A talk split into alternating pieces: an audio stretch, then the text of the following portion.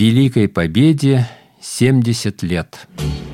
Как будто вновь я вместе с ними Стою на огненной черте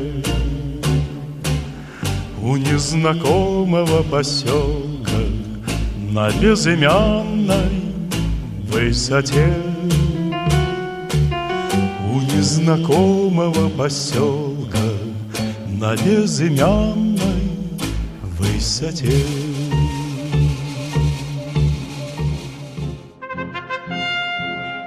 Новый проект на Радио России Псков по местам боевой славы. Места сражений, линии обороны, города-герои. Солдаты Победы вспоминают. Мы рассказываем об их подвигах. Отправляемся по местам боевой славы.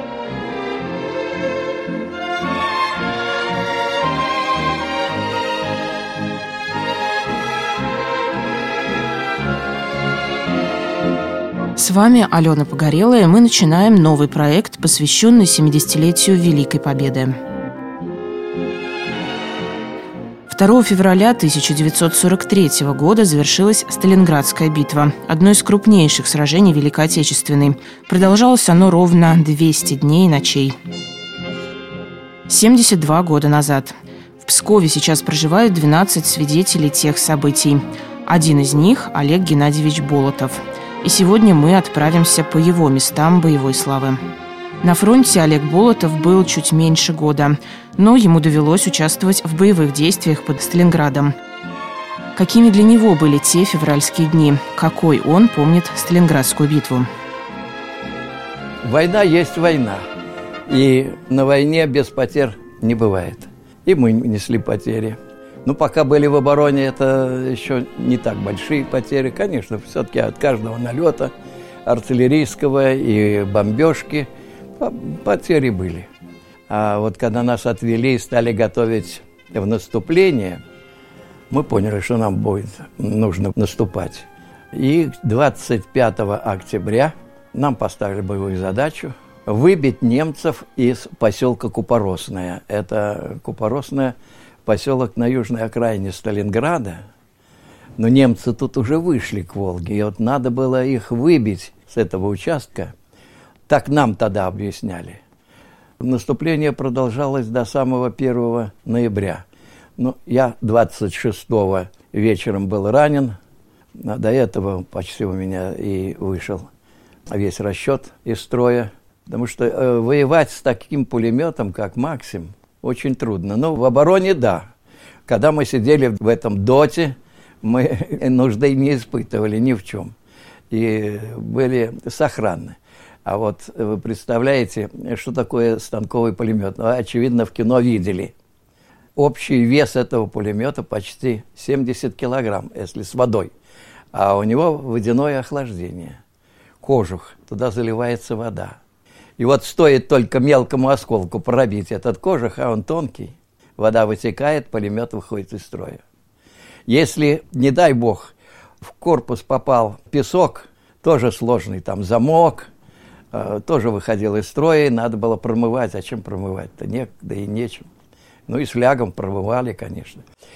Тяжелое оружие, этот самый станковый пулемет. Кино, конечно, смотреть интересно. Помните, еще Чапаев на тачанке рукой машет, а его адъютант Федька стреляет из пулемета. Это красиво смотрится в кино. А вот на фронте это сложно и трудно. Вот так я и попал в госпиталь. Ну, после госпиталя, с одного госпиталя в другой, но все-таки подлечили. И в декабре я уже был снова. Ну, не в самом Сталинграде. Сначала был в Капустином Яре. Это на той стороне Волги на левом берегу Волги. А затем наша маршевая рота пришла опять-таки э, в Сталинград, в Бикетовке, ожидали своей участи, куда нас пошлют.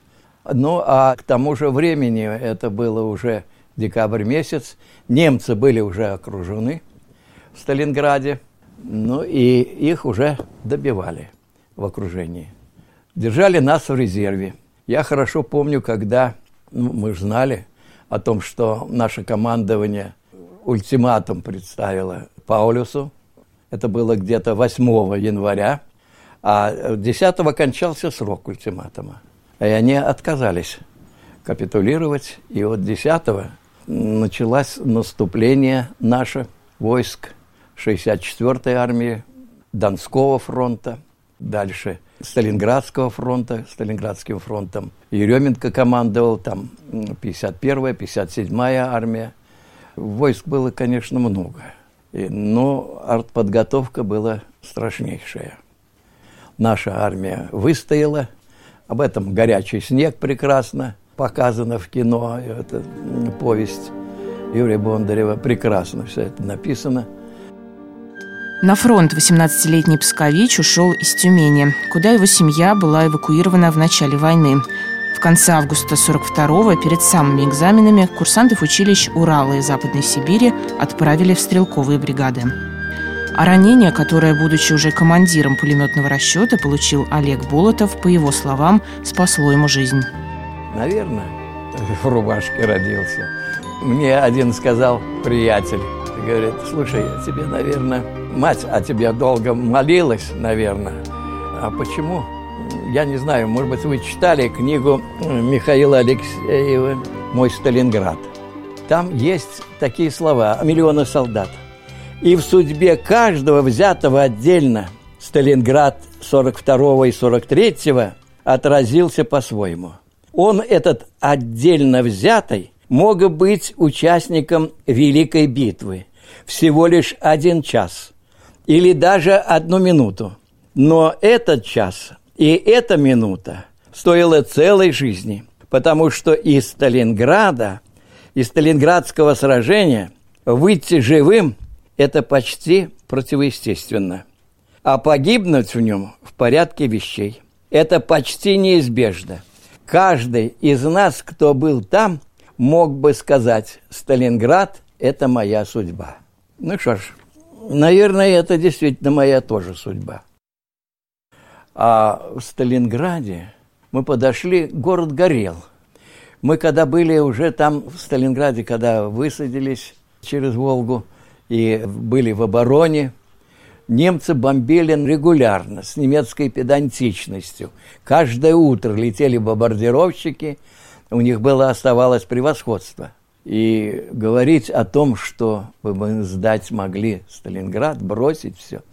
Нет, но мы были курсанты. Ведь наша бригада сформирована из курсантов училищ, разбавленная молодыми ребятами, парнями из э, конвойных войск КВД. Ну, здоровые лбы такие, их с Сибири, и там в тылу, и правильно сделали. И они неплохо воевали. У меня в расчете было два таких парня здоровые, таскали этот пулемет, и все было хорошо. А потом мы, когда пришли уже в этот самый Сталинград и заняли оборону, правда, я в литературе не встречал, а сразу мы подписали письмо, было прочитано письмо воинов-сталинградцев Сталину о том, что мы город не сдадим. Как-то это воодушевляло, безусловно. Это воодушевляло. Вот, и когда ранил, не всех хотели уходить с передовой. Меня вывели э, ребята в это, в перевязочный медсанпункт наш, а потом уже медсанбат, это уже через Волгу. Да, вот меняли мы позицию, пулемет. Я говорил, что это тяжелое оружие. В наступлении это очень тяжело. Вы понимаете, такой эпизод. Только сменили позицию, а, ну что, два тащат этот пулемет. Немцы же не слепые, они все видят, у них же оптика, кроме своих глаз. И сразу снайпер засекает. И, конечно, сразу открывает огонь. И вот во время одной смены позиции только мой друг Муратов, мы в училище мы были, он был наводчиком у меня в расчете, только он лег за пулемет, а там прицельная планка, щит – прицельная планка. Только он поднял прицельную планку, собирался открывать огонь. Снайпер попал через э, окошечко в этом щитке, разрывная пуля ударила в этот самое, в прицельную планку. Разорвалась, и все осколки Муратову на лицо. Кровь залила. Я напугался, думал, ну все. А он говорит, да нет, я, говорит, живой. Кровь течет, все это самое. Но все равно его отправили медсанчасть. Вот так что тут очень трудно было. Ну, сутки-то мы еще держались.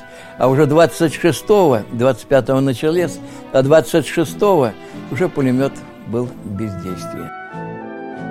После госпиталя у Олега Геннадьевича были еще Таганрог, Донбасс, потом снова госпиталь и школа молодых солдат в Грузии. Военное дело он продолжил и после войны в пограничных войсках.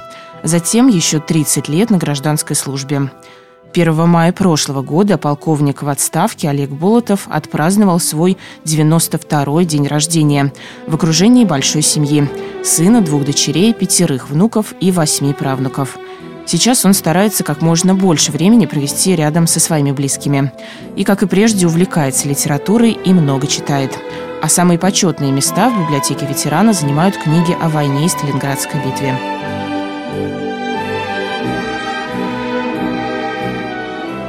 Сегодня вместе с Олегом Геннадьевичем Болотовым мы вспоминали о Сталинградской битве и рассказывали о его местах боевой славы. Именно такой помнит и вспоминает войну ныне полковник в отставке Олег Болотов. Не забывай те грозные года, Когда кипела волжская вода, Земля тонула в ярость огня, И было ни ночи, ни дня. Сражались мы у волжских берегов, на Волгу шли дивизии врагов, но выстоял великий наш солдат, но выстоял бессмертный Сталинград.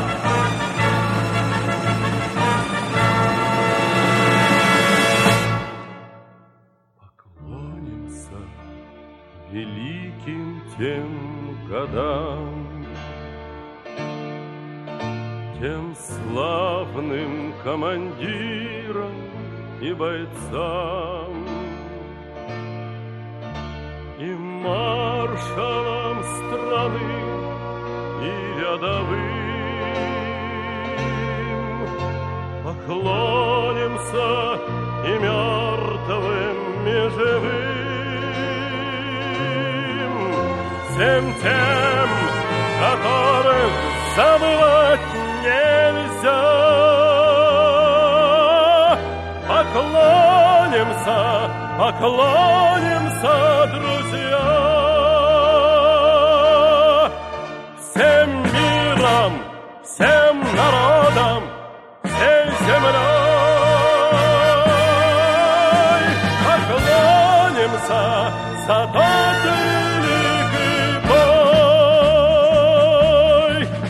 За годом год из боя снова в бой Взлетали вновь салюты над Москвой. И, завершив победою войну Планете всей вернули мы весну. Окончен тот великий смертный бой.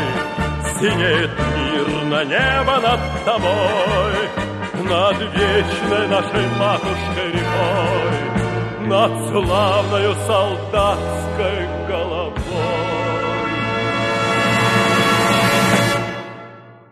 Поклонимся великим тем годам,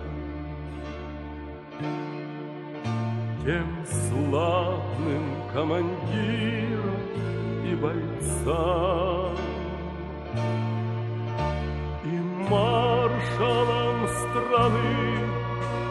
рядовым. Поклонимся и мертвым, и живым, тем тем, которых забывать нельзя. Поклонимся, поклонимся, поклонимся великим тем годам, тем славным командирам и бойцам, и маршалам страны, и рядовым поклонимся и мертвым, и живым.